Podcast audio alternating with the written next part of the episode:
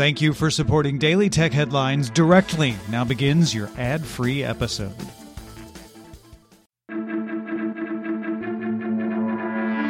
These are the Daily Tech headlines for Tuesday, July 19th, 2022. I'm Rich Stroffolino. The Wall Street Journal sources say the Cyberspace Administration of China will end its investigation into Didi Global's cybersecurity practices, preparing to issue a fine of over $1 billion. After that, the regulator will allow DiDi to add new users to its platforms, relist its apps domestically, and allow it to pursue a listing on the Hong Kong Stock Exchange. Google began rolling out Google Wallet on Android in 39 countries, saying it will be available to all users over the next few days. In most countries, Wallet will roll out as an update to Google Pay, but in the US and Singapore, Google Pay will remain as a way to send peer-to-peer payments. YouTube introduced new tools in the YouTube Studio Shopping tab. Creators can now manage how products are tagged and appear in channels. Creators eligible for YouTube's merch program can access live shopping features. Shopify partnered with YouTube to let creators easily link to Shopify stores and feature products.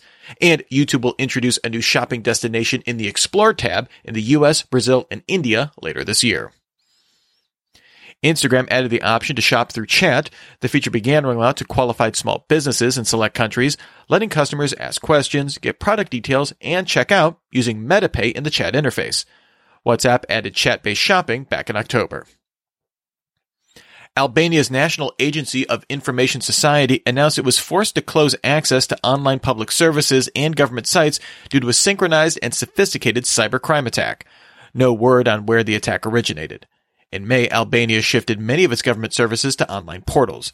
Some government services that operate on different servers remain available, including its tax filing portal. Bloomberg sources say Apple plans to slow hiring and spending growth next year. This would reportedly not impact all teams within the company, and Apple still plans an aggressive product launch schedule for 2023, including its mixed reality headset. Meta announced it planned to acquire Giphy back in May 2020. The deal attracted regulatory scrutiny in the UK, with the Competitions and Markets Authority ultimately ordering Meta to unwind the deal in November 2021. Meta appealed the decision to the Competition Appeal Tribunal. That body largely sided with the CMA, but found that the CMA failed to properly inform Meta of Snapchat's acquisition of Gfycat, thus undermining Meta's defense.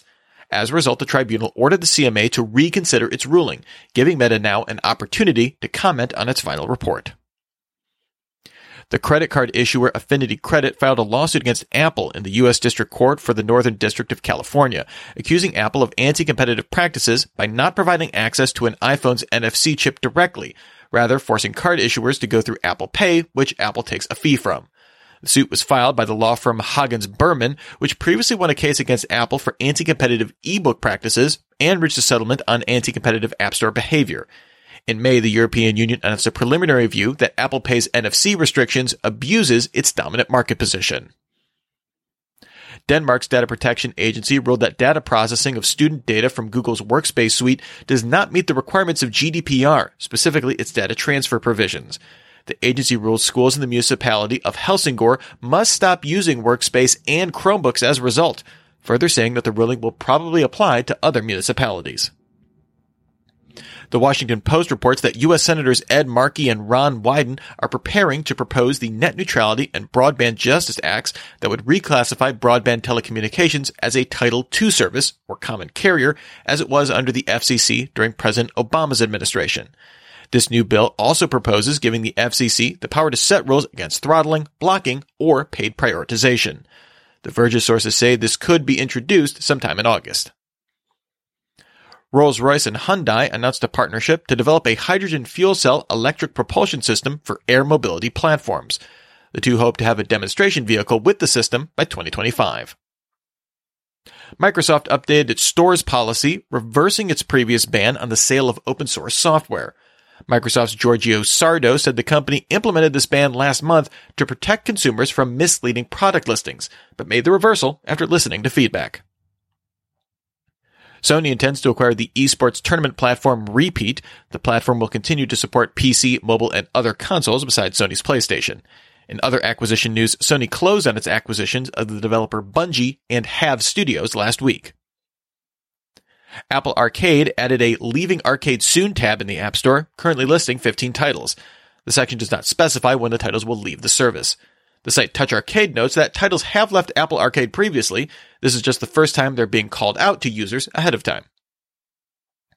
Netflix announced it's testing a new billing scheme in Argentina, the Dominican Republic, El Salvador, Guatemala, and Honduras.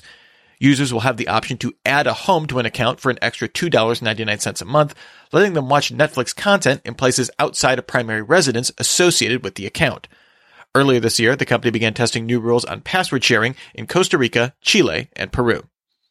And finally, Amazon began rolling out an update to Prime Video to make it less busy and overwhelming. Free content for Prime subscribers will show a blue checkmark with a gold shopping bag displayed for content you can rent or purchase.